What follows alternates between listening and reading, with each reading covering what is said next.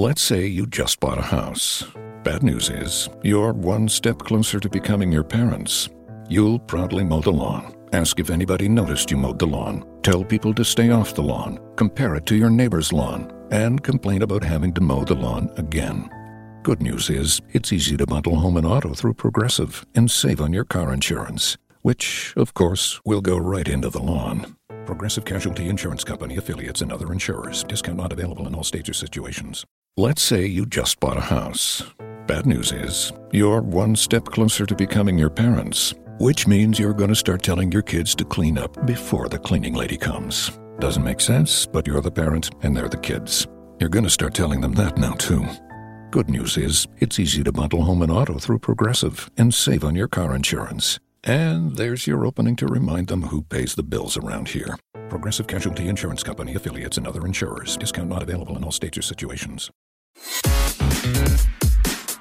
This is the Vencast Studio production. We are back. Hey, what's good? Welcome, welcome to episode 19 of Riding the Pine. I'm Hondo here with Guy and MTG. What's up, guys? Welcome, welcome. We back, we back. Oh man, we are recording January 8th, 2017, our first recording of the new year. Happy New Year, guys. This is episode 19. This is the Sam Cassell, Nick Van Exel episode? I think it has to be. It I definitely don't, I don't think you can reference Nick Van Exel unless it's him in a Lakers jersey. I don't think we count his time in Portland or anywhere else. What was his What was his jersey number in uh, L.A.? Oh, damn, I can't remember. I feel like it was like 91 or something. no, I think it was single digits. I think it was one number. Oh, okay. single Damn. digit. Wow. I don't know. Nick, uh, Nick Van Exel, Eddie Jones, and uh, who else? Uh, who was the third member of that triumvirate? I mean, obviously you had Shaq, and then Kobe came along later. But who was the third? Cedric Ceballos was before them. Damn, I can't remember. Wow. You going Ron Harper. I don't think so. I, I doubt it. Seriously, seriously doubt it. All right, we got to get it right into it, right into it. So we're playing a little bit of a little bit of catch up after we uh, we took a, an extended break here for a couple weeks. So we're getting into it. Our games of note: intensity, intrigue, and introspection. All right, just a couple of quick hits because we were we were off for Christmas and New Year's and celebrating with our friends and family and all kinds of people. So, you know, we're watching some ball, but we're we're still trying to catch up. Don't so forget Christmas. I said Christmas. Don't forget. Ra- Raheem Christmas. Dionte Christmas. All right, so the first the first game I have to touch on is the Warriors Blazers game. The only reason I want to bring this up is this was just a pounding. The Warriors crushed the Blazers by 45. I think it's the biggest the biggest defeat of the entire season. Um, there, a couple days later, the Cavs played the Bucks. Eh, The Cavs played the Bucks, but they go into OT. After how the Bucks started this season, you're like, is this even possible? The Bucks have completely turned it around, and we're going to get into talking about the Bucks in the standings this week. Uh, the Clips play the Spurs. Now, this has different results than when we come back to kind of current date. That's that's why I'm getting into this game. So the Clips beat the Spurs 106-101. There are a ton of injuries that happened since this game though. Yeah. And we we're going to break that down for you. The biggest game while we were away was the Cavs versus the Warriors. This was this was the pinnacle of the Christmas Day games. Unfortunately, for unforeseen reasons, I did not have a TV to watch this game, so I'm I'm watching stats. Did you watch this Oh, yeah. specific game? Oh yeah. This is the Cavs end up pulling it out uh, 109, 108, but it is close, and it feels like last year's finals a little bit. Yeah, it was a good game. It was a good game to watch. Lots of action, lots of stories, lots of drama. It's just more things to tell. You know, more things to come, leading up to the playoffs. of course. There's a couple a couple games. I mean, we can't talk about this last period without bringing up Russell Westbrook and just his amazingness in terms of continuing this triple double streak. He, I think he goes for three triple doubles just in the two weeks here that we take off, and I think he has more when we actually get back into our, our recap for this week. So he pulls one against the Thunder, and he pulls another versus the Clippers. Absolutely incredible. Um, a couple last games that I have here are are the Warriors over the Raptors. This is a pretty good game, and and you know a potential game that could come up later in the season in the playoffs. However, the Cavs might might have too much, so I don't know if we'll we'll get into that one. That's eh, it's an outlier. Um, the last game here is one of the highest scoring games of the entire season. This is the the Rockets over the Clippers. I think was was this the game in which the Rockets actually took the most threes that they ever had?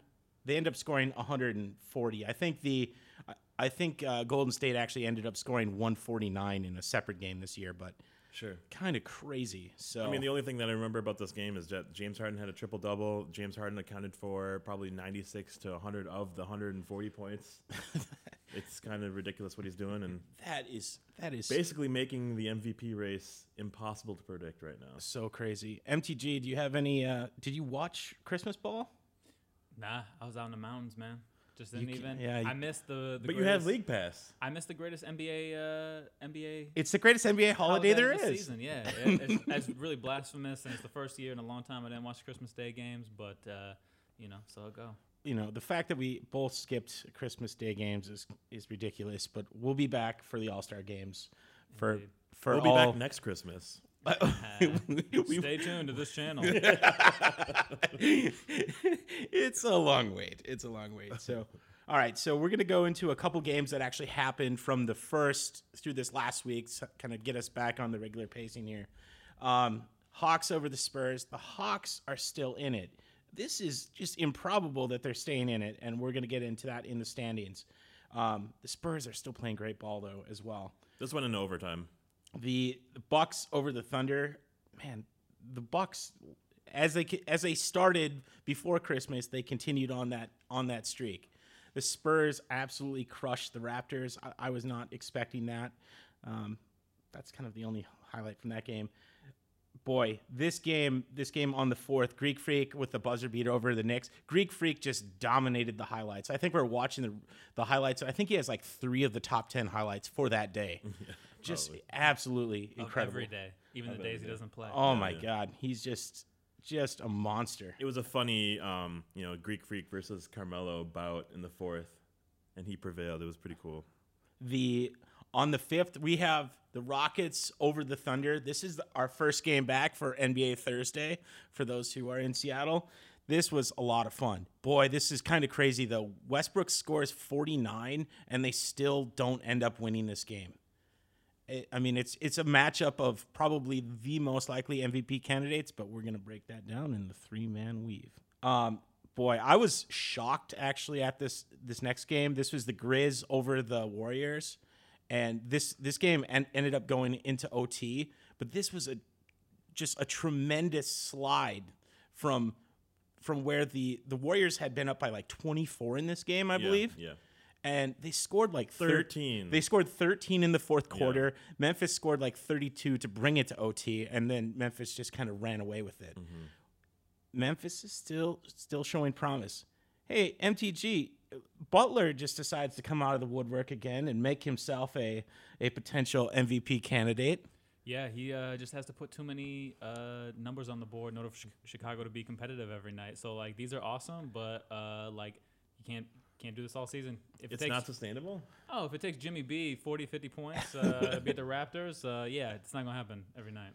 So the the Bulls pull one against the Raptors last night in a in a fairly close game, but man, Jimmy B is probably one of the best in stats, especially over the last week. So, And Dwyane Wade in his uh, long underwear. oh, of course, of course. Grandpa Wade. All right, so getting into some of our awesome moments and other stats.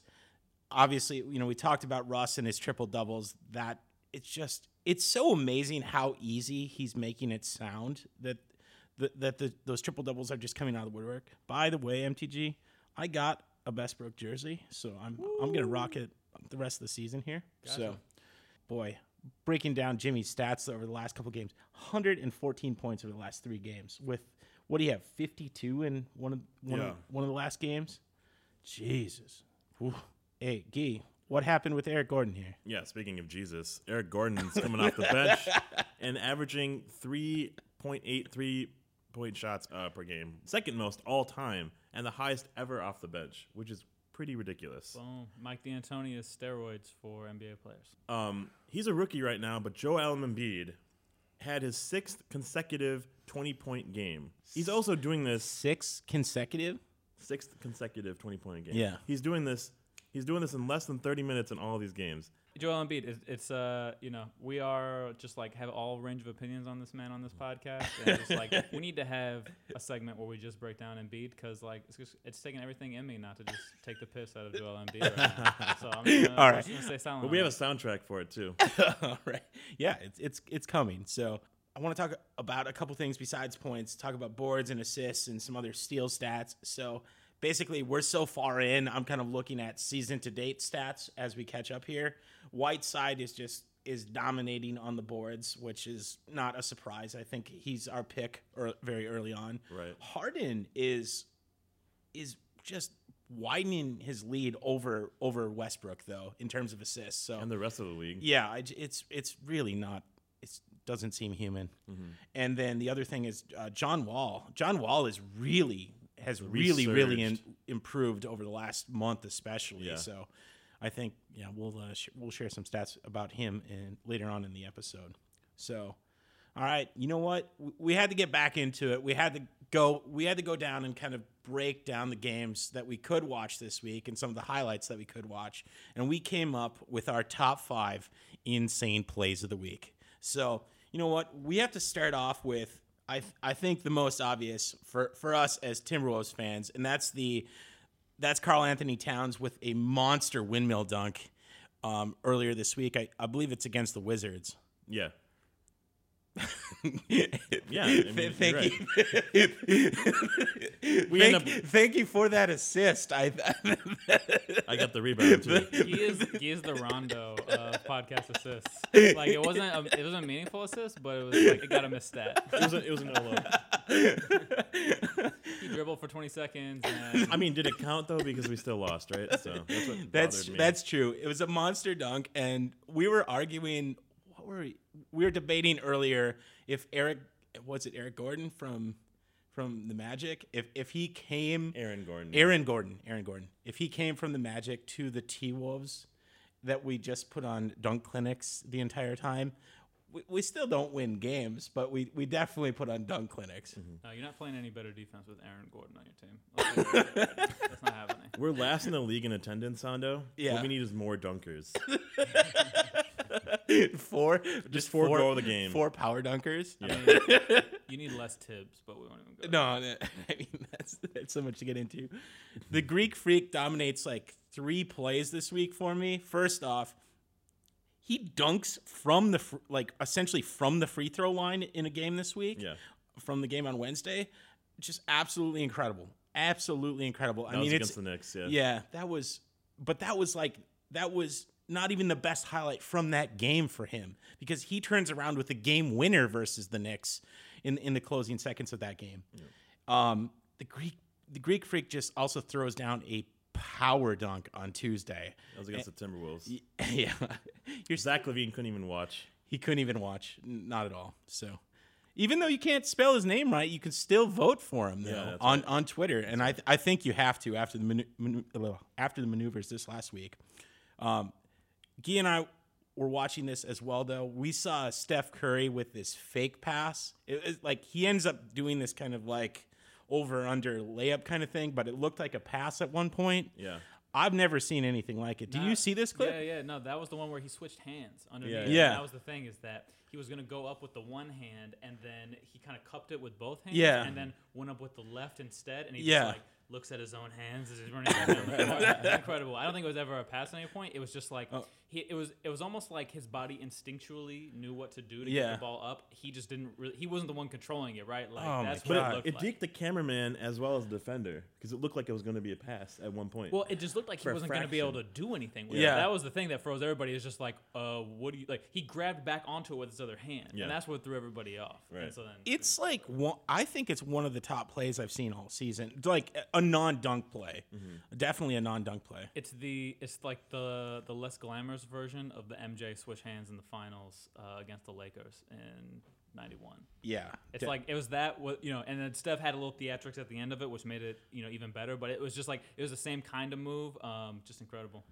hey, Spe- Speaking of theatrics, though, um, Swaggy P kind of lost his swagger a little Oh. bit. Lost? I mean, I don't.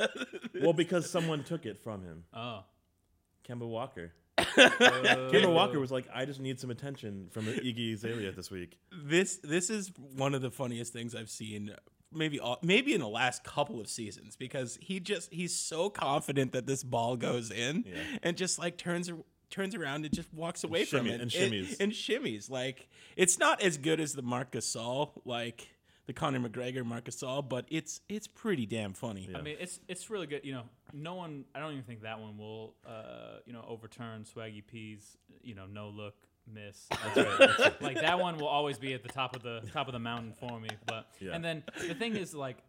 Kemba can't even. I mean, he's he's got like one entry on this list. Swaggy P owns the list. The, the list is named after You're right. Swaggy. You're P. right. You know what I'm saying? For a brief moment. A brief it's moment. this the terrible moments brought to you by Swaggy P he gained it back, I feel. Because he made a shot and was like, I want the whole world to hear it. You know, the one shot heard around the world. He just thrust for like three solid seconds. he was Just thrusting. pelvin, pelvic thrusting. like he didn't even hit the ground yet. It No. looked like, and he was already was pelvic already thrusting, going. just going, and it was it was incredible. Like that. That's what I want to see. I want to see that level of confidence Yeah. with every NBA player. if you know it's going in like that, just, start, just let it just go. Let it just ride. thrust it just just let her ride let her ride Key, you have one other terrible moment from the t-wolves that I, you need to share Well, yeah, Shaq actually introduced this play to us. Okay. Um, I didn't get a chance to watch this game, but I got to watch this play on Shaqtin' a Fool. And um, after the Wizards scored a bucket, it was like the, one of the crucial moments in the game, like maybe two or three minutes left in the game. Everyone runs back. It's just Rubio Yeah. trying to inbounds the ball, but he has he has no one inbounds it to. Yeah. Everyone runs back, and so it's a five second violation. In the crucial moments of game, no one cares to want the ball. Rubio's, and and that's why we've won 11 games and all that's season. why, God, it's it's I'm I'm I'm hurting, dude. And that's the thing, like things like that. That's I mean, beyond just like player, you know, incompetency. That's coaching, man. Like mm. that's I don't know. We don't even we don't even get into it, but Thibs. I think he's Shit doing I think he's doing too much. They're, they're not letting he's not letting them think. Exactly. Not Tom even. Thibodeau wants robots. He'd be the best robot basketball coach in the history of the league. just the best bot coach ever Like Google needs to hire him as their basketball coach, and they'll sure. their basketball bot coach Well, that's the thing. Uh, you know, a, uh, Google's coming out with uh, the new neural net. Uh, you know, every week it seems like there's a new thing that's that's coming out, a new uh, proficiency standard that's being broken and things. Just have Tom Thibodeau come in and coach your neural net. that's, that's his destiny right there. He doesn't need to coach actual humans that are autonomous um, beings. He needs people who don't think at all. He needs There's self no response except self-driving do. basketball players Yes, yes. That's funny. you know what? We, we go from some really terrible moments into some really terrible players. And we introduce you this week to the O Man's Lounge. Now we're Oh man. we were off from the 17th to the 31st, but we are back from this new year and we have a couple of people who came to visit us. And you know, they saddled right up to the bar and boy, they came with some pretty ugly stats. Ooh.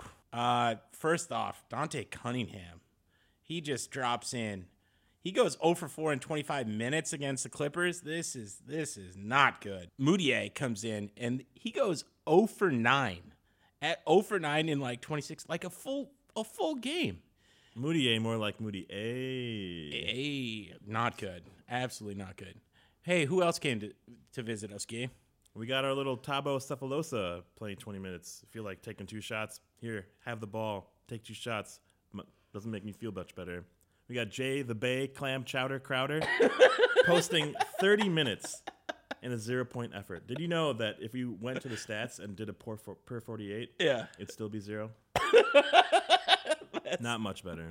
it's likely. I don't even know who this next player is. He has hair, so I know who he is. Okay. Luke Babbitt, who has hair. With the Plus, classic, the most trash hair you ever seen in your life. it's pretty trash. Oh. Stay tuned Stay tuned. Well, He's he's he might be coming on our Twitter feed. I for believe. sure. On all our feeds. Oh my god. Um, but this- at least he has hair, and so I'm jealous. But he had the classic I'm a starter, let's play eight minutes, have nothing to do with the game. Eh, but it's it, but it's eight minutes now. Now there's a guy, but there's a guy that comes in. He Dorian Finney-Smith comes in on basically around New Year's. He takes one shot in 30 minutes. Like, what does he even talk about when he's in the old man's lounge? I mean, like, do you really talk about being out on the floor? he talks Like- about having three names. Speaking of- That's it. That's more interesting than his playing time on the court. Yeah. talk about Speaking three of three names. Yeah, three names. We're, let's talk about three people who really they they all decided to Uber over together to the old man's Lounge. My my least favorite offensive player, uh, Andre Roberson, uh, Sabonis, and uh, Tony Snell also. They all came from one game. I'm like, this is basically like a four on three situation going on for the starters. What a terrible idea. Roberson, just come on, man. Just go. Go away. Go D League. I think the the Texas Legends need you. So hey, we're gonna we're gonna keep throwing up some of our uh, some of our players at the Old Man's Lounge on our Twitter feed. So check us out at at at Riding underscore the Pine um, for more information on the Omans. All right, so we need to talk a little bit about standings because it's been a couple of weeks. So we're gonna start in the East. I'm just gonna run down here, and then we're gonna kind of break down where we think teams are headed and and kind of get into it. Um, starting at the top of the East, we have the Cavs, Cavs in first, the Raptors in second, the Celtics in third, the Hawks, the Hawks are in fourth. Pacers have decided to rise from the dead and come back in the fifth spot. The Hornets are dropping into the sixth spot. The Bulls, the Bulls are locking down seven. Wizards, the Wizards are improbably coming back at eight. The Bucks are at nine. The Knicks are at ten. And I don't care about the rest of them. No, So, nobody does. so thoughts on the East? Yeah, I mean, to be honest with you, uh, I feel pretty good about it. Uh, where we started at the beginning of the year and saying, uh, you know, with our predictions, who would be where. I mean, except for the Hornets, which I didn't have making it, and they've been on a precipitous decline. Um, this is all kind of pretty close to kind of how I thought things would shake out. I think um, it took the Celtics a little longer than I thought to get there. Yeah. together. Yeah, they've been beasting lately, like ten and two in their last twelve games. Pretty insane. Yeah, no, I, I think uh, I think their resurgence is good. The Hawks, I think that'll be really interesting uh, with the Korver trade, which we'll probably talk about a little bit later. But I think they might be blowing it up this Of course. season. Yeah. um, and so we, we might not even see them in the playoff hunt, which is crazy. Have you ever heard of a team being in the top four slots in the playoff seed and deciding to tank, deciding to blow No, it up? no. that makes no damn sense. No, No. Like they, they're not even statistically able to tank at this point. I don't think. Like I don't. I don't think so. I mean, the bottom of the East is so damn bad that I I just don't think. Besides the pace, er, uh, sorry, besides the Pistons at eleven, I don't think there's any way we see the the Magic, the Sixers, the Heat, or the Nets anywhere close. No way. Anywhere close. They are they are dead. Exactly. So I mean, that just speaks to like what the hell's going on in Atlanta. Yeah. Um, Indiana got off to a much slower start than I thought they would, but they've rebounded a little bit, and the East is so mediocre that you know a little bit over 500 is enough to get you Top a high five. Yeah. playoff seed. Uh, I don't think Chicago has staying power. I think Jimmy B is having to put up too many uh, stats, have too big of a load. Um, I think. I mean, I'm so glad that somebody finally pulled the, the cord on Rondo and just Yeah. said like uh, every team in the league is better without Rondo. Yeah. So um, they'll they'll get a little bit of life out of that, right? They'll get a little bump having not having Rondo not you know shit on everything. Um, The Wizards, I don't really see them sustaining. At this point, I mean, John Wall's on a tear, but when does Bradley Beal get really injured this season? It's only a matter of time. Yeah. Um, so I think I can see uh, Milwaukee definitely jumping up into those I- into that season. I could actually see, I could actually see both the Bucks and the Knicks potentially going up. yeah, I agree with that. I agree with potentially that. see I could see I could see the Bucks going as high as maybe even 6. Yeah.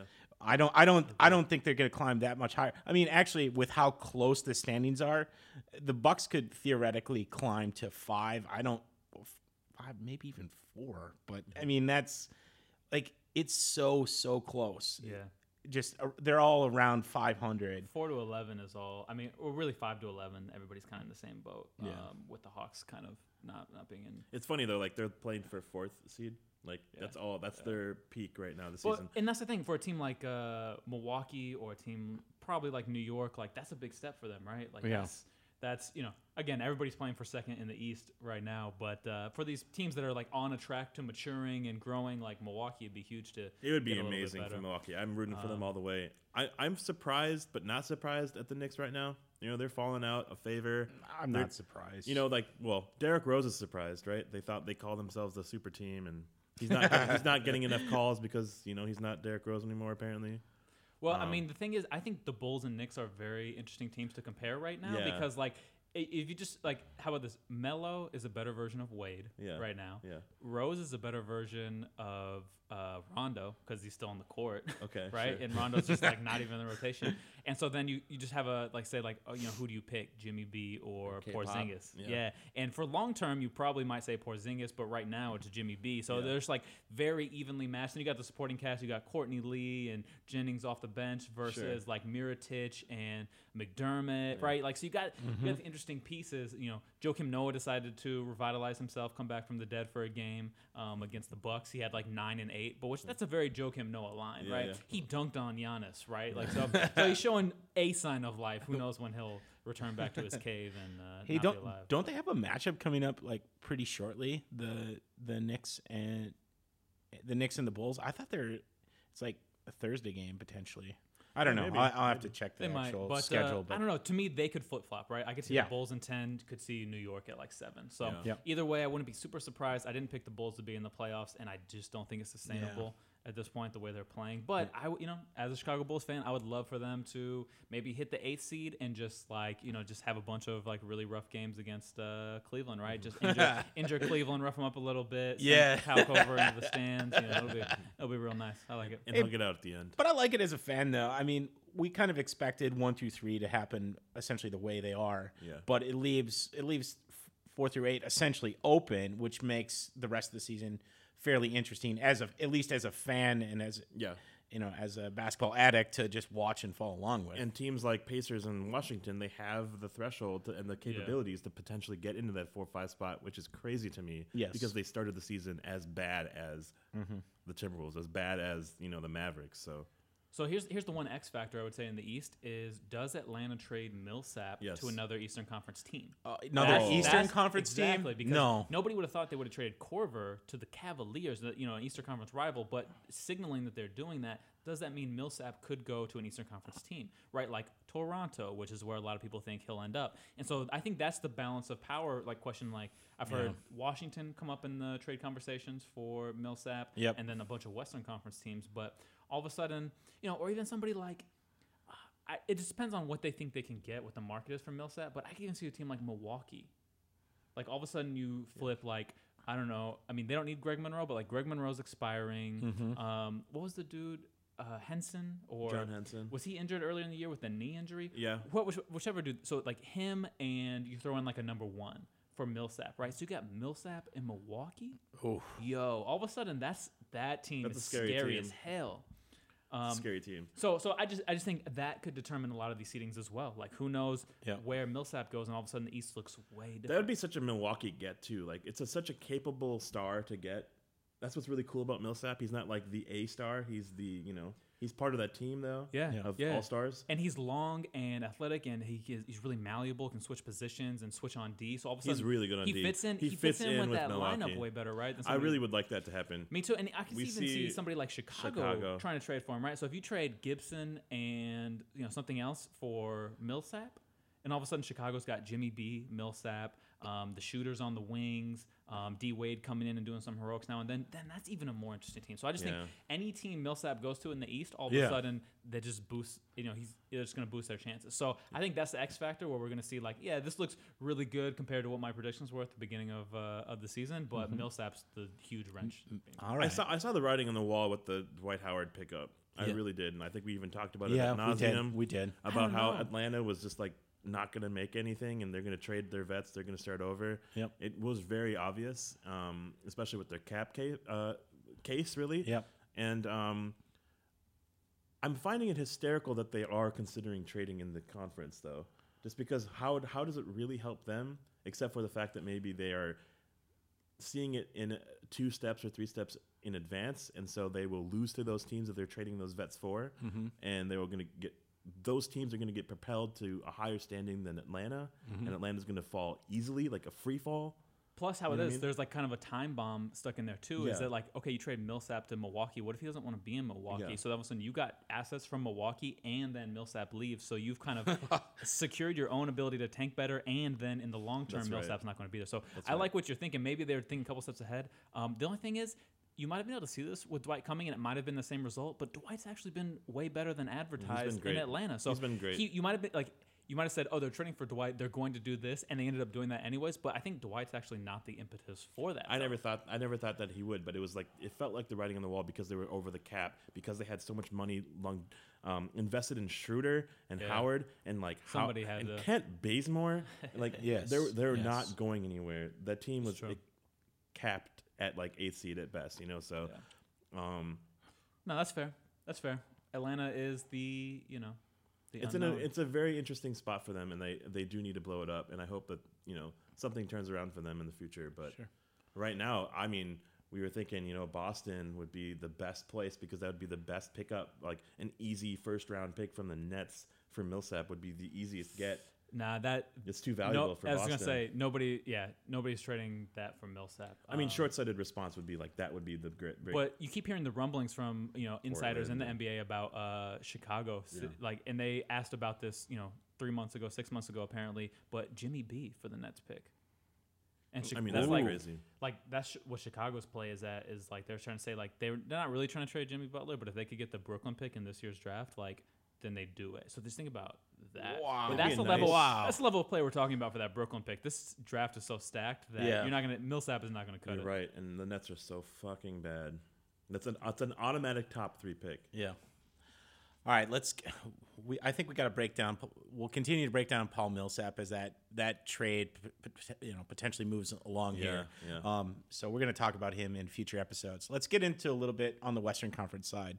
So we have the Warriors at one, the Spurs at two, Rockets at three, the Clippers are still hanging in there at four. We have the Jazz at five, the Grizz are hitting us at six, Thunder at seven. Portland is hanging on at eight, and we have the Kings real close, real close at nine. So, boy, kind of thoughts and and other concerns about I'm concerned, wh- what actually. what is happening in the West. I mean, obviously, the top two teams are not a surprise whatsoever. They're not budging. I don't think either. They're not budging. We highly expected I feel like expected top that. three is locked actually. In. Exactly. Well, I I, I think we expected we expected the top two. We, we expected the Warriors and the Spurs, obviously, from what had happened last season. The Rockets, the Rockets, with the way they're playing, I don't think we're going to see them budge at three. But I don't think I don't think we had them as high as we did. What do we have them at four, I had four. He had four. We I had six. We had six. six? Okay, but I mean they're they've won like seven out of their last ten. They're No, they're at- cruising. They're absolutely mm-hmm. crushing it. So, yeah, I don't I don't think they're going to move in the foreseeable future. Thoughts on the Clippers at four though? I Oh, think they're free falling right now. They're going to be probably eighth seed in the next couple weeks for sure. they're, they're I don't see them winning a game. They've lost six straight. Like with the maybe the exception of the game over the Spurs. I think. Uh, they've I've- lost I've got them showing as one four three straight. I, I see winning four straight. What? All right, okay, sorry. let A streak let me of- Sorry, refresh sorry, here. sorry, sorry, I've sorry. got W three. Let me refresh. Okay, uh, West. My fault. Last ten they've Okay, yeah, I just last refreshed ten they've it's gone winning four. four. They've won four four out of their last ten. Yeah, so so they so they did lose six. They dropped They six did six straight, straight. and now they're up four straight. So I think that's maybe the key point, though. Is you're right, is that volatility. Yeah. So they're not gonna be able to sustain that four seed, and that leaves room. Like right, like the Jazz are right on their heels. Right, they're only Yeah. two games. But they can feel it. Like you can see the Doc Rivers ejections, the Austin Rivers ejections. Like they're all over the place. They don't know what's coming right now. Their Until- their health is such a concern that they don't even know what kind of moves they can make because there aren't any moves they can make. Yeah. And so their whole season is kind of in flux right now. No, Um, for sure. I think I see a yeah. free fall.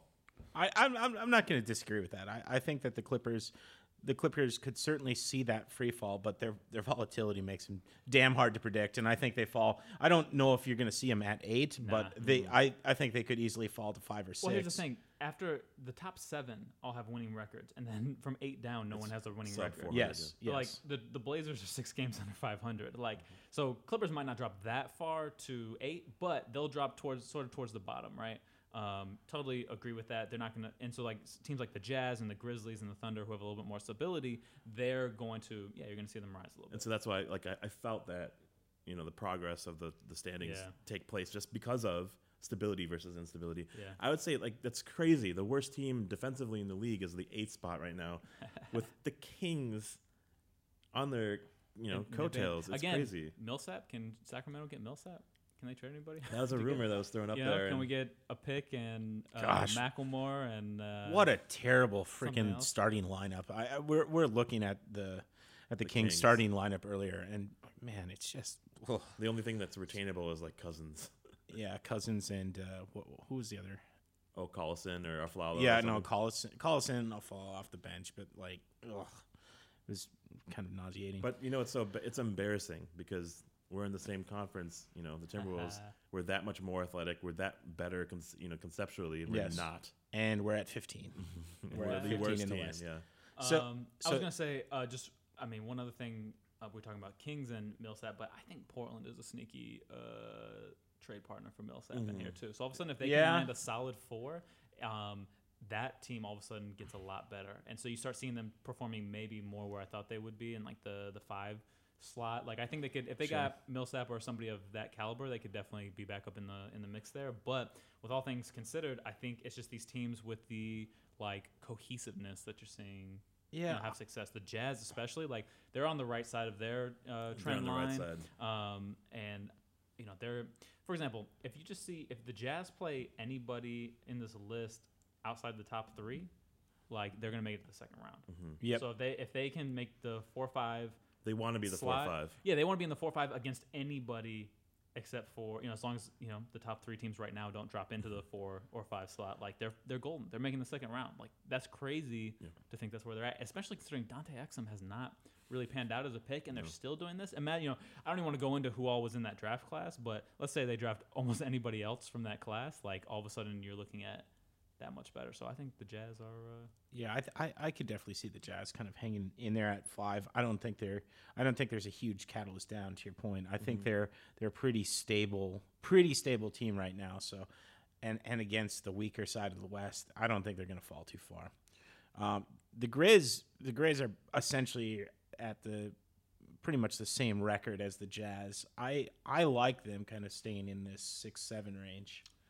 For sure. No, I think again, right? Uh, beginning of the year, I thought they'd be at the bottom of the West uh, standings, and that's kind of where they're going to be in the last three slots ish. But Marc Gasol's playing too incredibly, and I think uh, he'll get a little bit of shine. In the And all those role players are like buying into this. Like it's incredible. yeah, incredible. and that's the thing. And when you Chandler have, Parsons hasn't been irrelevant all season. Mike Conley, 153 million to Mike Conley has not been relevant this season. Yep. well, it's crazy. that's a lot. I mean, he's been injured, but when he's been playing, he's been and really the season good. record is not re- uh, respected of the fact that he's been injured. They're doing you know 12 games over 500 right now. No, but that's what I'm saying is like he hasn't been irrelevant. He's just when he hasn't played, Yeah. he has like you know that hasn't been yeah it's not good. But when he's been playing, he's actually been the Mike Conley. So I was gonna say when you have Mike Conley and Marc Gasol playing together like on the court, like that's that's better than just about any other duo in the bottom of the West. Yeah, right on, right on. So. All right. So But any, I don't think anything's really gonna budge. Like who's the eighth spot? Like Pelicans? That's my pick. Like right now, outside of the top 10, uh, I think the Pelicans probably have the best shot at the eight. And I that's disagree.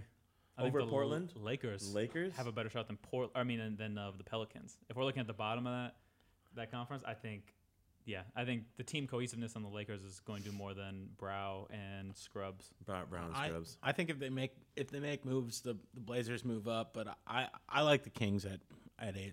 I like the Kings at eight. I don't think I don't think Denver has enough to propel them. I definitely don't think that the Pelicans are going to rise rise above that high.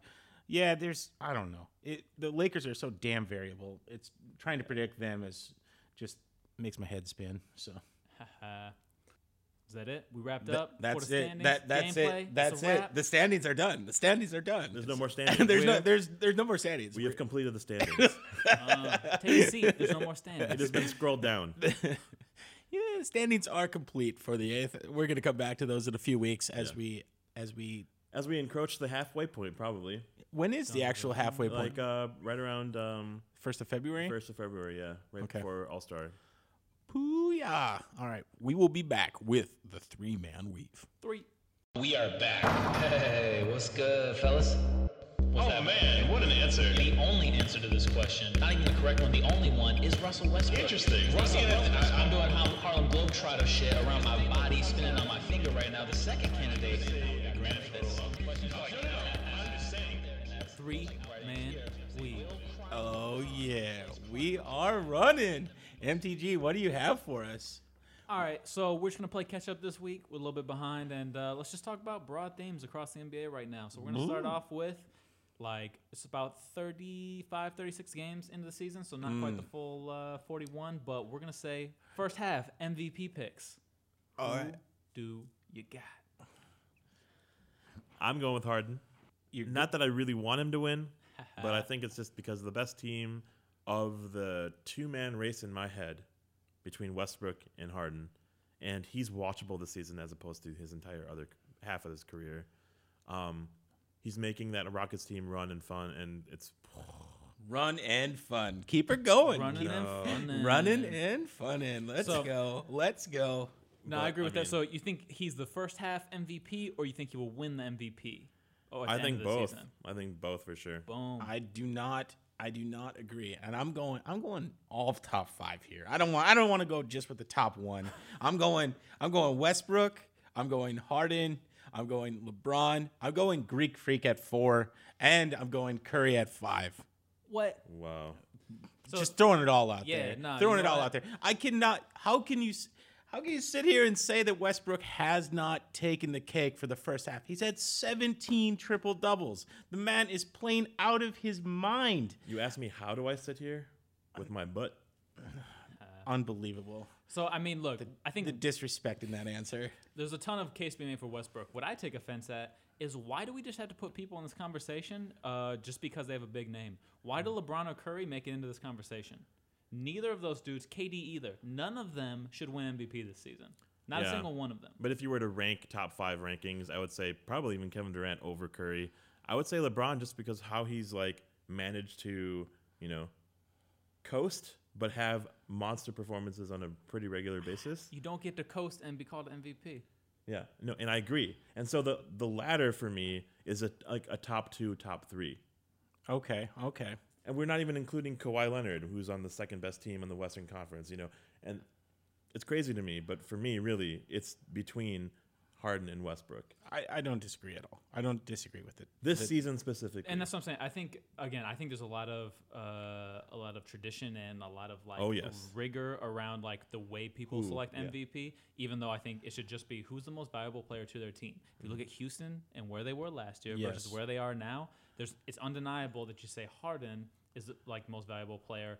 Right up there with Westbrook. The other, that Westbrook's the the other one, right? So like KD leaves, people expect them to fall off the face of the planet, and Westbrook is single-handedly night after night putting up monstrous numbers, Kobe-esque numbers, eh, right? Yes. The new Black Mamba.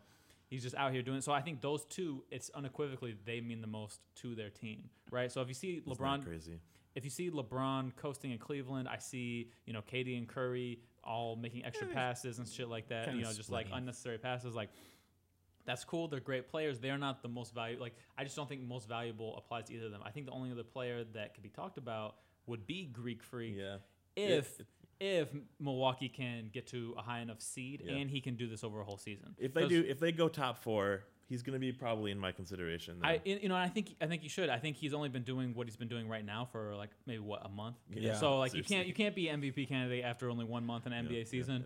But he's the only one other one that's in that for me. I think LeBron will get votes, Curry will get votes, KD will get votes, but they're just like tradition votes. They're just Yeah. like old white guy votes. Okay. But I, I, I do want to go a little bit tangential on this. And I, I do have to say, though, I think Greek Freak, the way that he's played, the, the fact that he's even in the MVP discussion makes him a lock for most improved.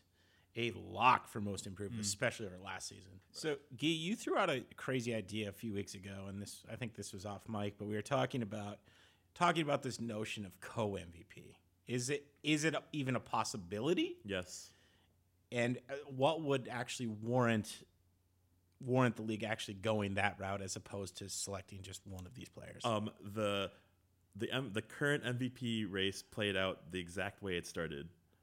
So Harden has a top three seed on his team, but he's not really averaging a triple double or anything. He's just one of the better players in the league. Yeah. And Westbrook averaging a triple double, which has never happened, you know, Mm-hmm. well, in our generation. And seeing the playoffs post all this, you know, debacle of his their team. I feel like it has to be like that's the only written choice is a co MVP potential between the two, and I would be very happy with that because it's like yeah, a, a LeBron is coasting. Yeah, a KD has also Curry, which kind of cancels each other out in terms of voting. Mm-hmm. They're on the best team with two best pl- the two best shooters in the game. Kawhi Leonard should be probably in consideration, but he's not really the storyline of the season. If you were to talk about the season, mm-hmm. that's usually actually who wins MVP. The best player on the best team who carries out the season with the best story, Yeah, I think you're right. Um, I and that's in the season's and the season's Curry and, and the season's Harden and Westbrook. Yeah, I think because they go with like you know first place vote is worth this much, second place vote is worth this much. Unfortunately, that they've worked it in such that there will like probably never be a tie again. Unfortunately, they'll be you know unless they're tied for you know points that they get. Yeah, you're right from the from the writers, but. Um, I think that's what makes this race so great is that it is so close and that you can go either way with it. I think unfortunately we're going to see this come down to injuries. Does Houston, uh, you know, do all their other supporting cast stay healthy and Harden's able to, you know, drop all these dimes and get everybody involved and keep these numbers up? Does Westbrook get injured himself, or do you know some of his other teammates, you know, kind of fall off a little bit? I think that's what we're gonna be looking at is the supporting cast for each team will determine who wins MVP this season. A good precedent is we just lost Clint Capela for the past, you know, three weeks, and they replaced him with, you know, Montrezl Harrell, and they haven't dropped a dime. Instead, Exactly. they're eight and two in their last ten. So. Yeah, so exactly. So it's like, can Oklahoma City Can they withstand? do the same thing if somebody big on their team goes out? dude, Jimmy Butler has been like the last three games, 114 points, and that's not sustainable. But Russell Russell Westbrook in the last three or four games of like 114 points, and it has been sustainable this whole season. Exactly. With with the exception of a knee or something from Westbrook, it's going on the whole season. Yeah. And so I think it is sustainable, and I don't think it matters who his teammates are. I really don't. know, I you know I hope that you're right, but I just think all of a sudden if like all of a sudden he has Roberson and all these dudes off the bench that have to hit the corner threes when he drives and kicks, he's not those assist numbers are not staying at ten. He's not averaging. it'll- it'll who's, he, who is he currently kicking it to? Ah, that's a I great think question. it's right? But that's what I'm saying is like if From all of a three? sudden he gets if he gets a drop off and like the the execution ability of his teammates, it doesn't matter how good he passes the ball. So all of a sudden, let's say he only ends up with eight assists a game, right? So he doesn't get that triple double, and they're in the six or seven seed.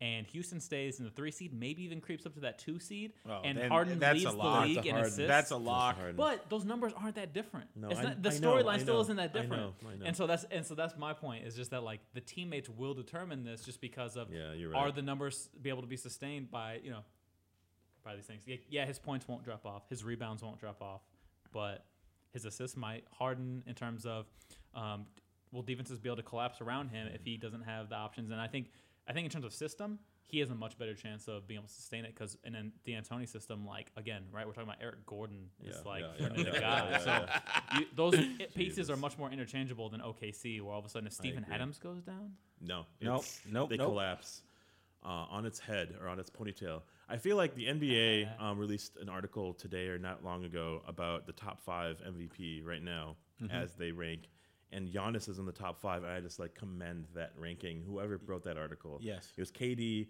No, it was um, Harden, uh, Westbrook, LeBron, KD, Giannis. You know, Okay. an international star being born this season in the top five consideration for MVPs. Incredible. That I felt so good abs- about that. yeah. And like moving on with that, you know, charitable uh, reward of Giannis's like play. You know, the, the the players themselves and the people are watching and taking notice. And in the in the first ballot returns of the All Star, we have Giannis, you know, almost leading the way. yeah. It's so incredible. So let's talk a little bit about the All Star Game voting so far here, because it's it's it's a big deal and it's obviously ramping up, and everybody they're doing it a little bit differently than they have before. So talk a little bit little bit about um, what's happening in the East. LeBron is obviously kind of leaning it from a front court perspective in the East, but Giannis is is basically behind him by about hundred thousand votes as of what is this article on the fifth or something like that, just a few days ago. Yeah. And to me, that's awesome. That's more impressive to me than anybody, including the MVP list, is that like the fans who vote for this stuff, like the Yeah. casual fan knows who he is and is rewarding his play, right? Yeah, yeah. I think there's other times or other seasons where he might be like, uh, you know, at the bottom of this list and gets on as a reserve or something because people aren't quite paying the same attention. But Yeah. I just, I think this speaks to maybe the intelligence of the people voting right now. It's just like, yeah, we're seeing him be rewarded for this excellent play. you know, I, I have to talk about one other thing on the front court perspective. We could potentially see, I don't think he's going to jump into two, but Joel Embiid is potentially going to be the third the third choice from the voters, which is crazy because he's only a, he's only about thirty thousand votes behind Love. Love. Love at this point. And I think he could overtake him, and that's so crazy He as has a rookie. case. He really has a case Well, for and, it too. and better than that is like so the fan vote now is only fifty percent, and then you Yes. get twenty five for each of the other constituents of the voting. How are players going to vote between Kevin Love and Joel Embiid? Who gets the love there? And to me, it's probably Embiid, Yes, Yeah. right? I, I I think who gets the love? That's like- who gets the love? It's probably Embiid. That's a really cool, uh, you know, perspective on this. I actually thought of it the reverse way. It was like a checks and balances thing where the population is going to vote in Zaza Pachulia, but the players and media are not going to vote in Zaza Pachulia, so he Right. stays Yeah. off that list, Yep. which dethrones the public to the Yep. point where what the hell are the public doing here? But like a Joel Embiid is an interesting case to the point where he's probably getting in. He's Yeah. he's probably getting. Or you in. see somebody like a Jimmy Butler at six. Jimmy Butler deserves to be starting an All Star game. Now, so do you know? Maybe we have more Yeah. deserving people than spots. Yeah. But Jimmy Butler should Jim- be higher than anyone else other than Giannis and LeBron on I that agree. list. I agree. yeah, Um, definitely higher than you're right. Carmelo. It is it is checks and balances. Yeah, exactly. Carmelo getting more votes. Votes. See, this is this is the thing about All Star that I want to see and see how this plays out uh, with the new uh, voting blocks. Is can we somehow discount for the popularity of names? Yeah. Right? Yes, Like yes. I don't want to see Carmelo on That's- this list. I that's don't what's happened with Carmelo every Dwyane single Wade- season. I don't want to see Dwyane Wade on this list. I don't want to see uh, some of these players that don't deserve to be on these lists Yeah. here. And do we get the players and the Yeah, media yeah, yeah, yeah. representing a counterbalance against that? Porzingis, like again, other than Carmelo on that list, everyone else. Is deserving. Yeah, Really. I mean, Paul George is a question mark for me, but I guess other than that, Mm-hmm. yeah, But he doesn't have but, the name But either Whiteside, to- Whiteside, even Parker probably deserves to be on those. which is pretty surprising, but it's deserves deserved. to be on this list. You know, it's funny because it's 5,000 votes between Kristaps and Carmelo in the popularity vote. Think about that for a second. Carmelo, a staple name, is kind of being dethroned as he sees it right now live by Kristaps, by popularity. wow. It's imp- I think it's impossible. There's a 0% chance that Carmelo makes the All-Star team this year. Based on oh, that as a starter, right? I think Just period. Overall. You think You wanna- think? Period. Wow. I don't. I don't think so. I think unfortunately there's too much hero worship among players. Like Kobe would have made the All Star game last year. year. even with the players voting, because everyone Kobe was giving away shoes signed to every player that you know to DeMar DeRozan and everybody that loved him growing up. it's, it's 15 players. Is that correct? Or 14? I don't. I don't know the number of players. It's probably like what seven and seven or something. Seven guards, seven forwards. Yeah, maybe Something like that. But all I know is that I, I think that's the, the factor we're not keeping track of is like we think the players will be this arbiter of like yeah. excellence and like we you know we will judiciously like look at the numbers and things like no they're just like No, going to people not. that's what I'm saying so I think that gives Carmelo a shot Oh shoot. Yeah. No, All right. he, he's he's right. So let You're right. Let's uh, let's keep going through this. Uh, in the East, talk, let's talk a little bit about the guards because just in terms of voting, this is not surprising that Kyrie is just basically a, a dominating force at, at number one here with almost five hundred fifty thousand. Dwyane Wade at two, Rosen at three, Thomas at four. I mean, I don't re- I don't really like this. I don't like this at all. Really. Yeah, it's, it's funny because Giannis is their point guard, isn't it? Like um, for for Brooklyn or for Milwaukee, and he's in a forward spot. I also think that it's hysterical that they are allowing miss they're allowing misspells Yeah. to count for like Isaiah Thomas, Dwyane Wade, Giannis Antetokounmpo, the alphabet. Like Yeah. you can't print you can't spell that name correctly on Twitter. Right. Um, so they're allowing that, and they're also allowing bots to retweet and accept that as a vote.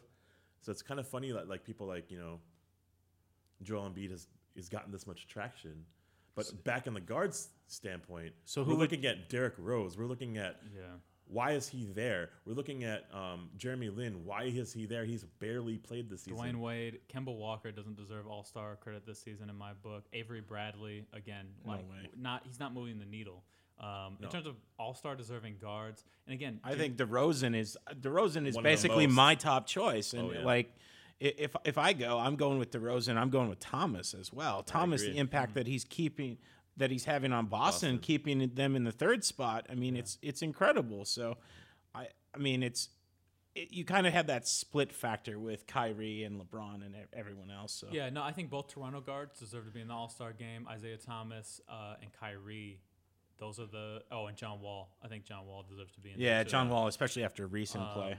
But yeah, I think those are I think those are the uh, I think those are the correct ones. I think you toss Dwyane Wade, you toss Derrick Rose, you toss Lin Walker and Bradley out. Yeah. You out toss the Lin really window. far. You toss Lin really far out there. Nah, so the guards are. I, it's not so un unsuspect. It's like not so surprising though that like Dwyane Wade made it in there. Kyrie is you know been putting on No, no, put- putting up big numbers. So I don't think these things are surprising in terms of that respect. But I just hope the right guys end up starting. I think you I think you will see like a Demar get to the top there with like the media voting. Yep. Um, I think he'll be starting, and I think Kyrie will probably be starting. Do we bring back centers? Because like we're looking at this and we see Hassan Whiteside and Joel Embiid.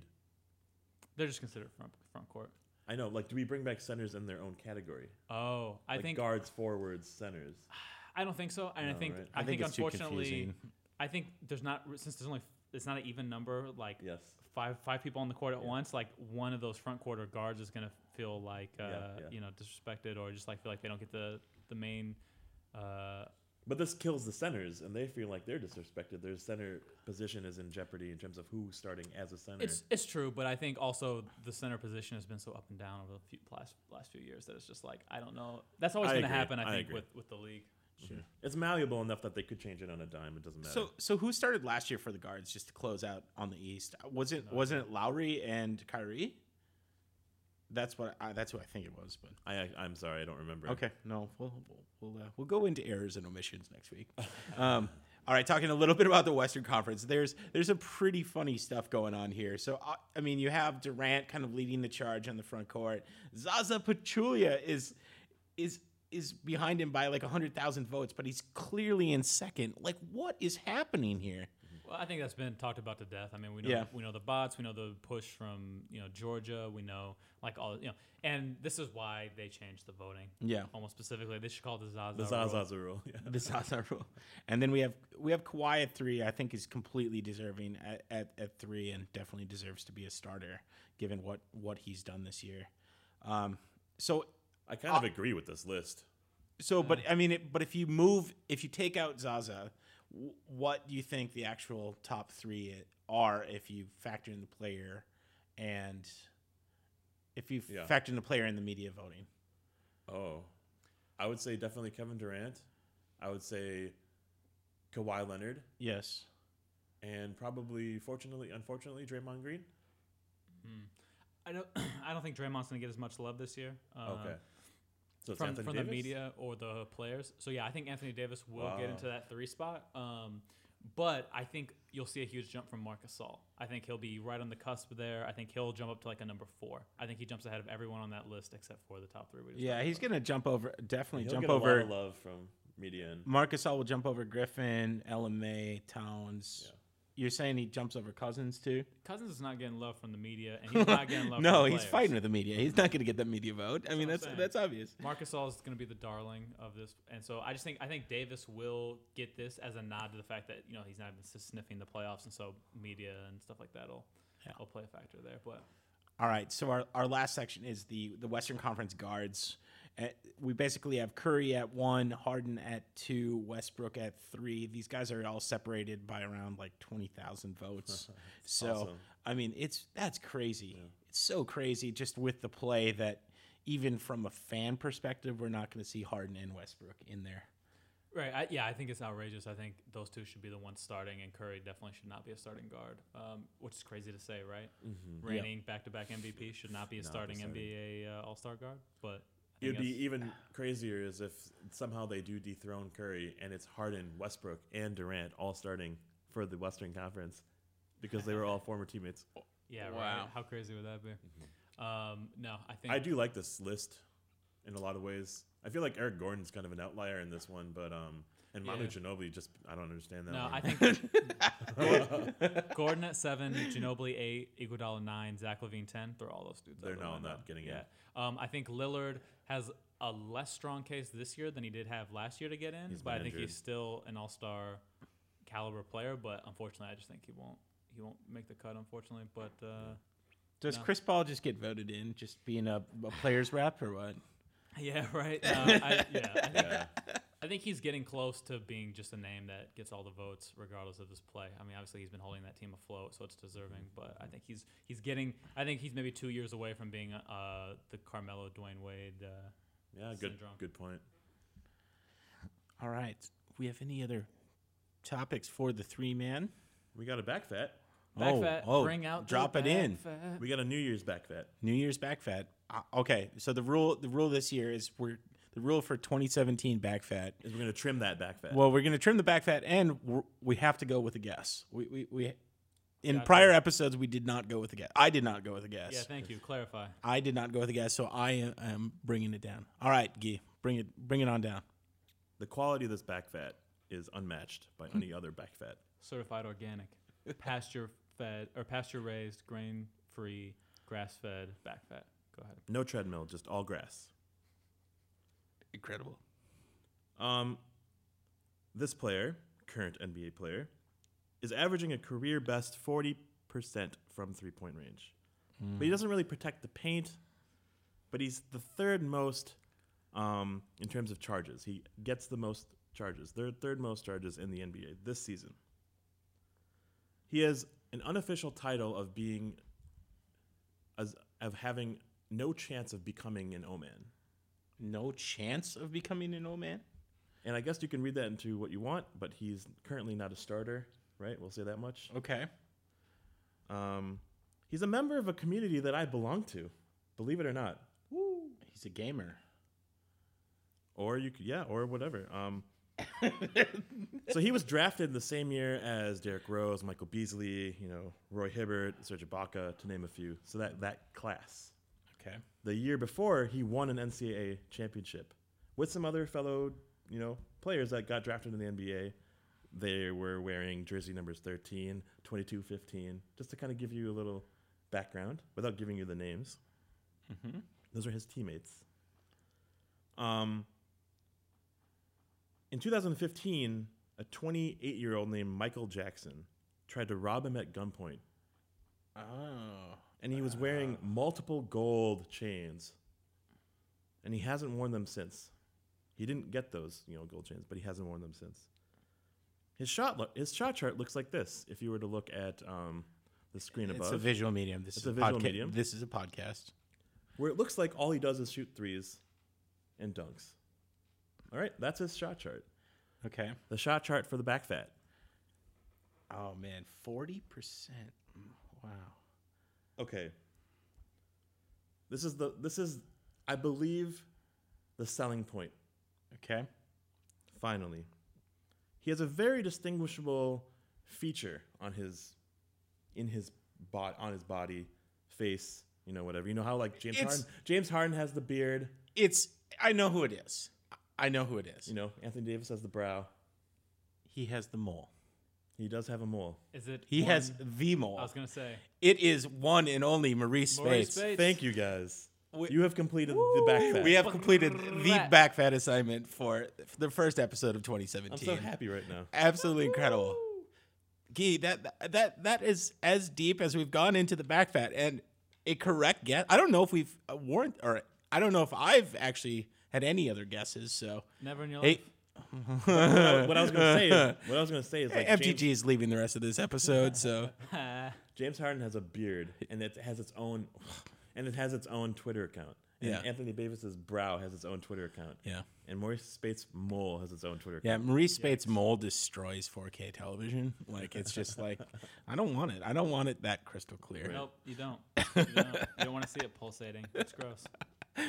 All right, He's a member of the bald community. oh, the bald community. I was like, Mar- Mar- Marreese Speights is a gamer. He has to be. All right. Hey, And we out. Newness on the internet is all about that novelty, not novelty. Newness on the internet is all about that novelty. It's Seattle Connection. Vancast Networks. where are we? Where are we? We're obviously back with this week in basketball. So it is Hondo and Gee. Where MTG has uh, set sail, so he he will join us on the very next episode, episode twenty of in the Pine. However, you know we need to go a little bit into some league activity that happened this last week. Um, we have to talk about a pretty interesting stat: the fact that both John Wall and James Harden won both Player of the Week as well as Player of the Month. That's kind of crazy. I've not seen that stat before. Have you, Gee? And no, there's no. He's got no, No ans- audio No, no answer.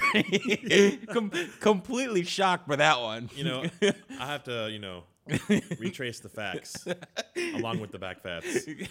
Um, personally, I don't remember in the last couple seasons of this happening. Yeah. But really, um, it's very obvious that it's probably happened where a Steph Curry has won Player of the Week for consecutive weeks and then a Player of the Month. You know, But yeah, both yeah. both you know conferences is kind of yeah, know, no, unique, it, unique. Mm-hmm. it's it seems very unique. Uh, We do have to talk about the fact that I did not even know that this existed. There's a coach of the month had stat. no I had no idea. What, so does it go back all the way from the start of the season, or what? What's the uh, who's won it so far? I I don't know who's won back like the monthly Okay. coach of the month, but for December, Mike D'Antoni won. Well, I mean, it makes sense. What is he, sure. ten and two over the course of December? Yeah, so I mean, it that obviously makes sense.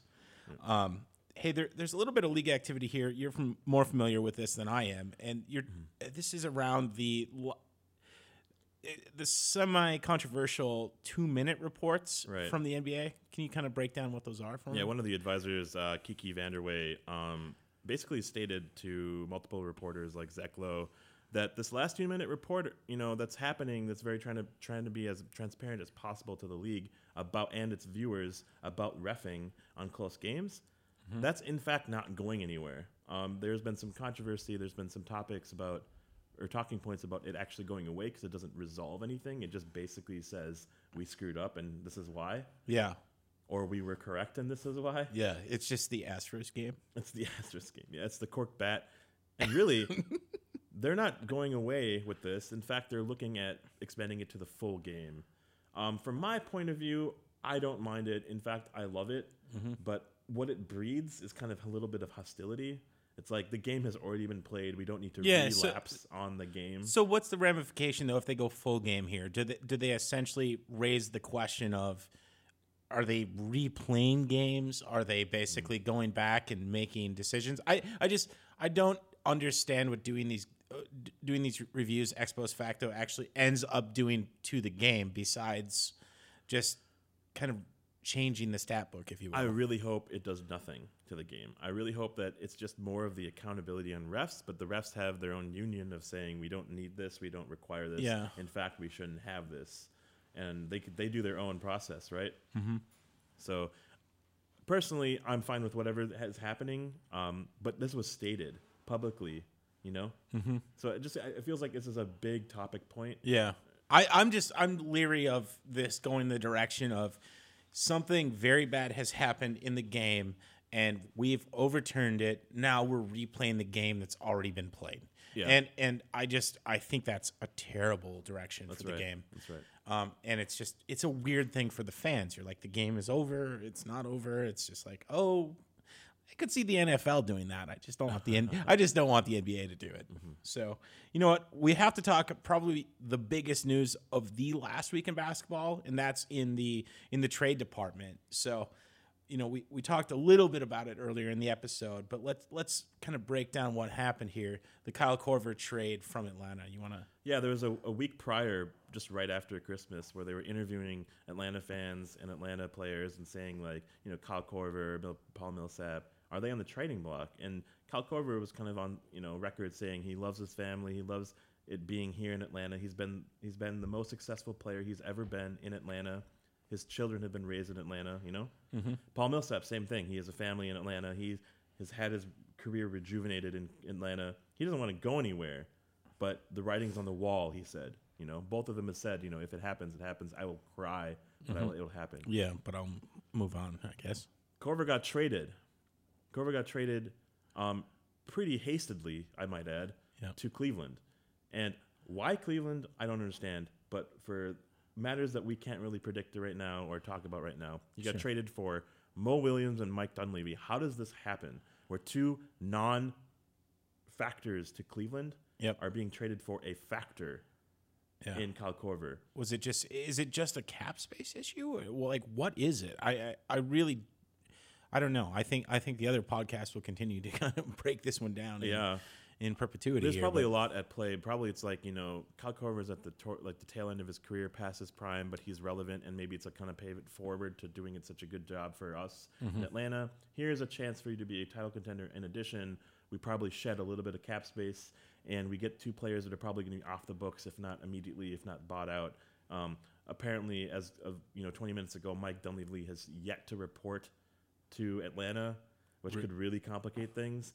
And my, and Mo Williams was a um, apparently a cancer to the Cleveland locker room Yeah. and the management, where he was told he was banned from entering the arena and the practice facility because he wanted you know leg surgery on the Cavs dime as opposed to you know it not being and it, it being on its own. Yeah, of course. Because he had officially announced his retirement. Sure. Um, it's really crazy that's happened. Um, so there's also a first round pick that's happened. yeah, as so, well. so how And- does how is that going to work, and who's that pick going to? well, it's going to Atlanta from Okay. Cleveland, Okay, from Cleveland. and it's basically a trash pick. Um, you know, late first round, mm-hmm. like where Cleveland ends up, um, unless Cleveland has a debacle season or second half of the season and they end up in the lottery, Yeah. which then it would be provised that it would just stay with. the probability of Cleveland in the lottery is 0%. Zero. yeah, they're staying put at the one seed. I feel like um, this is a crazy trade to set up the fact that Cleveland is not done, and uh, hold your horses. You know, Golden State. If you do, you're going to be defeated by the fact that now there's a Love, LeBron, Korver, J.R. Smith, Kyrie Irving lineup. Oh my god, Potential. that is so that is so insane to even get it kind of feels like Mike Miller going to Mi- uh, Miami or Cleveland. You Yeah. know, like it's a similar player, kind of doing similar things at the tail end of a very similar career Mm-hmm. uh, path. And dude, I love Kyle Korver's game. You know that 60 win season that they had at Atlanta was such a fun and revolution. yeah, and it was season basically brought. I mean, he's an integral part of that that Yeah. season. So, um, hey, there there's a there's some waivers that happen as well in in the in the league last week. It, there's a lot of no namers, you know, like John Lucas III and Alonzo Gee and some other people, but like something like a Hollis Thompson from Philadelphia, that player is actually doing work for him. Um, he's a backup shooting guard for whoever they have at starting. I think it's Nick Stauskas, and um, he's reliable. And they waived him, and for what I have no idea because they were already at you know their current roster space yep. This is this is big news for me because it's like teams that need a shooting guard now have an easy option at Hollis Thompson, Yeah. or you know all these other players that are getting waived. So where where's a likely spot for him to land? Uh, honestly, he's the cheapest shooting guard you'll ever see that's reliable. Yeah. Um, Cleveland. honestly, Really? I don't want him to go to Cleveland, but they need a, they they need a, they probably need a backup shooting guard right now, Yeah. or a backup point guard, which I guess Hollis Thompson can do spot minutes for. Sure. Uh, it probably won't happen, but you know, like uh, Minnesota, uh, Sacramento, uh, you know, Yeah. Utah could get him. Yeah. and that'd be incredible. Um, he plays ten minutes, twenty minutes, uh, ten to fifteen minutes a night. He's putting up, you know, seven points, eight points. It's reliable. Hey, that I mean that's that's an, that's enough for uh, you know a cheap waiver type option get picked up. So Yeah, and there's been some injuries, there's been some fines, and there's been some ejections and stuff. But you know, as part of our catch-up episode, you know, maybe we can kind of recalibrate that in the weeks to come. Mm-hmm. But it's been really interesting because today, today specifically, was the waiver um, clause, the waiver deadline? Deadline. Yeah. And so now we're looking at a trade deadline of you know right right in front of the uh, All-Star All-Star break. okay. And so that's our next big, you know, moment. Sure. I think at the end of this month we can talk about medical retirements, Yep. such as Nikola Pekovic and Chris Bosh and other play- players like that. Yep. But um, that'll be very interesting to hear. Well, we will bring it up in a future episode. Yeah. All right, so we need to jump into a little bit lighter news, and there there's some fun lighter news for this last week. There's some really really interesting stuff. Well, first off, Matt Bonner announces his retirement, and he goes out with a pretty funny retirement video. Mm-hmm. So, kind of just showcasing the teams that he had been through and wearing the jerseys and just great. kind of walking down from the mountains basically into the court. So, I uh, I really liked it. I thought it was a unique way to go out, and you know, uh, some other people have kind of gone out with the The you know- Players Tribune. Yeah, they've gone out with the Players Tribune and kind of with that written story, but he kind of went out pretty lighthearted, and I thought it was. I thought it was a unique way to kind of honor his career, and he's been around the league what 13 seasons, so Yeah. um, definitely a respectable a respectable career. I, I we're not going to see him in any sort of like Hall of Fame voting or anything like that, but Yeah. we, you know, he, he did have a did have a fairly interesting career. For sure.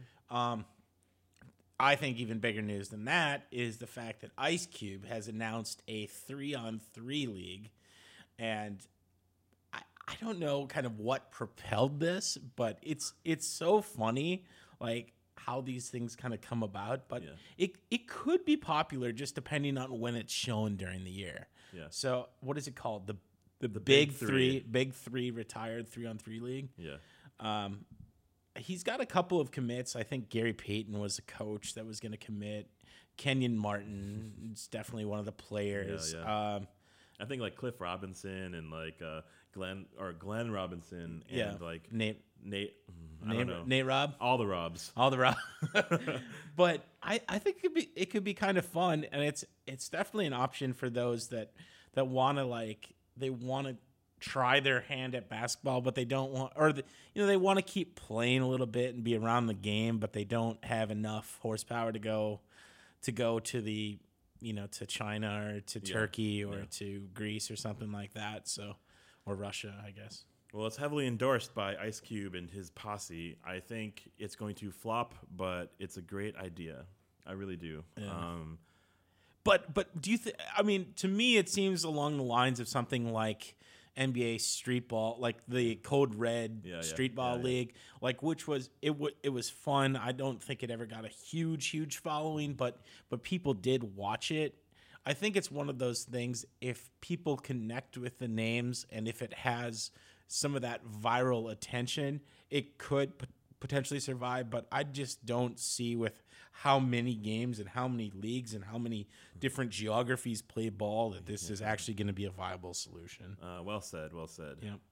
All right, so we got this is such an another celebrity. obscure, such an obscure announcement. We just have to talk about it. The fact that basically there's this huge, huge boxing match, which is going to take. Fifty Cent goes on record saying he wants, he wants uh, NBA greats Tim Thomas and Kenyon Martin to basically box against each other NBA greats. yeah, NBA greats against each other in a in an undercard fight for a Soulja Boy and Chris Brown fight.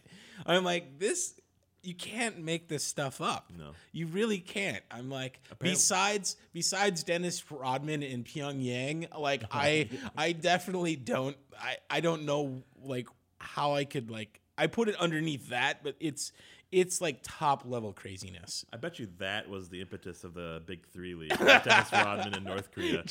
Seriously, like, Ice Cube got super, super high and just decided he wanted a three on three league. and 50 Cent is always high and wants to coach Stay Chris high, Brown. yeah. Stay high. Ride that high. Apparently, Rampage Jackson is now the coach for this fight, like one of the one of the boxing coaches or whatever. Like, this is just I, you know what? Just a general life rule. I don't like to watch NBA players like swinging their fists. They're just so awful at at boxing. It's it's not good. They can't fight. They definitely can't fight. well. The title of this fight should be called "Hold Me Back." The only the only fighter that can really fight is is James Harden, and it's because he hires other people to fight for him. He uh-huh. just flops on the ground. Yeah. the last last news is I think it's probably the funniest thing that I've seen, and this is again Smash Mouth, like Smash Another Mouth. I don't even I, I don't even know his real name, but he goes off on Draymond Green and goes off on like on Golden State and just like how does he have so much sway on on Twitter? And he's basically he takes down he takes down California sports whenever he feels like That's it. right. So all of Oakland sports, he was like going off on the A's as well, uh, and the Raiders after they lost. Um, apparently recently, um, but yeah, just as of our recording, like an hour ago um, or so, he goes off on you know Draymond Green, on Steve Kerr, on Kevin Durant. Like, how are you doing this? Do You guys have jobs. Stop talking to the refs. You know, play your roles. Check yourself, dude. That was embarrassing. Like, that's hilarious. Like, he's just going off on this stuff. And who is he? And apparently, he has a lot of clout. So Yeah. All right, so we're gonna move from our lighter news into our section of "Did he say that?" Our quotes from our players, coaches, and media. Um, oh, you know, we gotta we gotta kick it right off. So Timofey Mozgov, he goes. To be honest, I miss Cleveland. That that is a pretty interesting statement right there. So, Very yeah. I but but not to not to be outdone, we, we have a so, so we have a comment from beat writer uh, Darren Wolfson. and what, what does he what does he basically tell the the T Wolves loyal? he tells the T Wolves loyal exactly that. Man, the T Wolves five and fifteen in close games, and now have blown 12 digit, double digit leads, both NBA worst. Man, I that's They have more blown double digit leads. Look at that 12. Yes. And they have wins. Oh my god, it's it's it's concerning. It's basically like um, basically like heartburn inducing. He- Essentially, He, ends with the little tweet by saying, play like hell for Markelle, as in Markelle Fultz, the number one pick potentially from Washington. that was pretty funny to see that. Um, you know, coupling with the Mozgov tweet, about going to Cleveland, um, Andrew Bogut on the Mavs has basically said, you know, thankfully I'm a free agent here, so I only have to only have to be here for a couple more months, and then I'm probably most likely going to be moving on. Yo, that's powerful. It's like I'm done with the season. I've already moved on. They're putting me on the bench. I want to be on the bench. yeah. It's like he misses his home because his home was like spoiling him, you know? Um, Kevin Love, you know, we recently had that, you know, trade announcement from Cal Korver and uh, affiliates. Kevin Love's advice to Cal Korver on playing with LeBron when you catch the ball, shoot it. what what what what amazing, What what amazing advice Yeah. he's given him. Um, I you know I think probably the last one here that we really need to get into, and the funniest is Obama. Obama basically states to the Timberwolves, play better defense. Absolutely incredible. They were up by 11 or something, and they ended up losing in the last couple minutes of this game. It was incredible. Way to be inspired, Timberwolves. All right, so I want to get. I'm, we're gonna skip over the uh, the rambling gambler this week and get it right into our games of the week. Some games of note. Some games I really want you to try and avoid. So I think my game of the week is going to be Rockets versus Grizzlies. This is occurring on the 13th. Which, Offense versus defense. Which, yeah, that's that's what that is. So what is what day is the 13th? Oh, it's next. Yeah, ne- Or next next Friday. Next Friday. I, I think Next it's next Friday the 13th. Oh, Friday the thirteenth. It's a great game. You have to have to tune in. A couple of games of note for next week. The Bucks are playing the Spurs, which I think should be a fun game. I think the Spurs are going to take that one, but that will that should be a fun one to watch. The Grizz are going to play the Thunder. I don't know which direction that is going to go, and that's okay with me. I'm going to tune into that game. So the worst games, we actually missed a real doozy of a game today. This was the 76ers and Nets. They they played earlier today. I think they played at like like 11 this morning. The brunch game. Yeah, yeah, it- definitely the brunch game. The pre-brunch game. Uh, we have a really, really bad game just from a record standpoint. Even as T Wolves loyal, like the Mavs are playing the T Wolves. I think combined we've won 22 games. So that is a tough one. The good thing is somebody's got to win. Somebody's got to win on that one. Uh, the Mavs played the Suns in another awful game, and then the Spurs. The Spurs are playing the Suns. Not, not that I'm against this watching the Spurs, but the Spurs playing the Suns is not an equal, an equal game. it's not fair. It's just not fair. I just I don't want to see it. I do not want to see it. The obscure game, the obscure game that I'm completely making up that I want to see is I want to see CSK, CSK, CSKA from the Russian league versus Duke. Wow. I don't I don't know how I can make it happen, but we'll try and make it happen. All right. All right, Key. You're gonna wrap us up. Wrap us up with your your closing quote here. Well, this has been an incredible episode. Um, and we're gonna bring in the new year with some hot drops. We're gonna throw up our Instagram. We're gonna, you know, make our uh, presence viral online and just stay with us. But you got to stay with us with Kyle Lowry. When asked about his ankle injury, I'm a Wolverine, man. You know Wolverine? I'm Wolverine. Except for when I die, I'ma just die.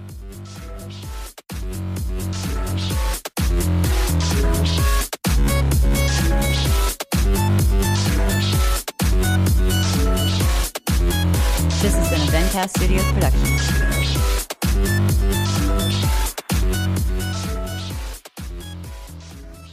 Hi, it's Jamie, Progressive number one, number two employee. Leave a message at the. Hey, Jamie, it's me, Jamie. This is your daily pep talk.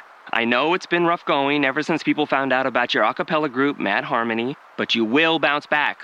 I mean, you're the guy always helping people find coverage options with the Name Your Price tool. It should be you giving me the pep talk. Now get out there, hit that high note, and take Mad Harmony all the way to nationals this year! Sorry, the pitchy. Progressive Casualty Insurance Company and affiliates. Price and coverage match limited by state law. Hi, it's Jamie, Progressive's Employee of the Month, two months in a row. Leave a message at the. Hi, Jamie. It's me, Jamie. I just had a new idea for our song about the name your price tool. So when it's like, tell us what you want to pay, hey, hey, hey, and the trombone goes, blah, blah, blah, and you say, we'll help you find coverage options to fit your budget. Then we just all do finger snaps while a choir goes, savings coming at ya, savings coming at ya. Yes? No? Maybe? Anyway, see your practice tonight. I got new lyrics for the rap break. Progressive Casualty Insurance Company and affiliates. Price and coverage match limited by state law.